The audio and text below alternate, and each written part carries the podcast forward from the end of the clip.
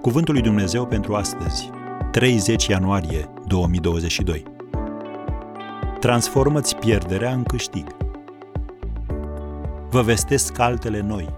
Vi le spun mai înainte ca să se întâmple. Isaia, capitolul 42, versetul 9. Oamenii care l-au declarat pe Iefta persona non grata au fost aceiași oameni care s-au întors la el după ajutor, când au fost amenințați de un dușman mai puternic. Așadar, iată prima învățătură. Nu oamenii îți determină viitorul, ci Dumnezeu.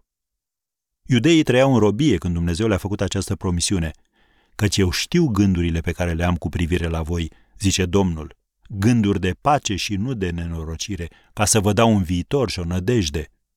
Ieremia 29, versetul 11. Planul lui Dumnezeu pentru tine va izbuti în fața oricărui alt plan. Iată a doua învățătură. Umblarea în unitate necesită vorbire în unitate. Iefta a acceptat numai decât noua poziție. Iefta a trimis soli împăratului fiilor lui Amon ca să-i spună Ce ai cu mine de vii împotriva mea să faci război împotriva țării mele? Citim în Judecători 11, versetul 12. Ați reținut probabil cuvintele cu mine și țara mea. El lăsase suferințele trecutului în urmă și a îmbrățișat în întregime cauza. Un autor scrie, el a fost gata să umble în unitate.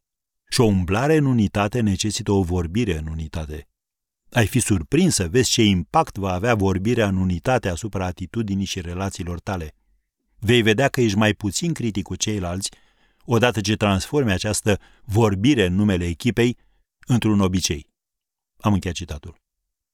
Asta nu înseamnă că trebuie neapărat să fiți împreună ca să procedați așa, ci înseamnă că ați înțeles că viziunea și cauza pe care o împărtășiți sunt mai mari și mai importante decât diferențele de gândire și de păreri dintre voi.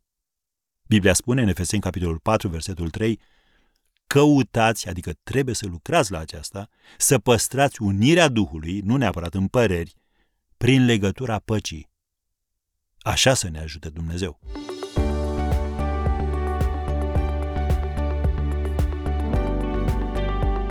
Ați ascultat Cuvântul lui Dumnezeu pentru astăzi, rubrica realizată în colaborare cu Fundația SER România.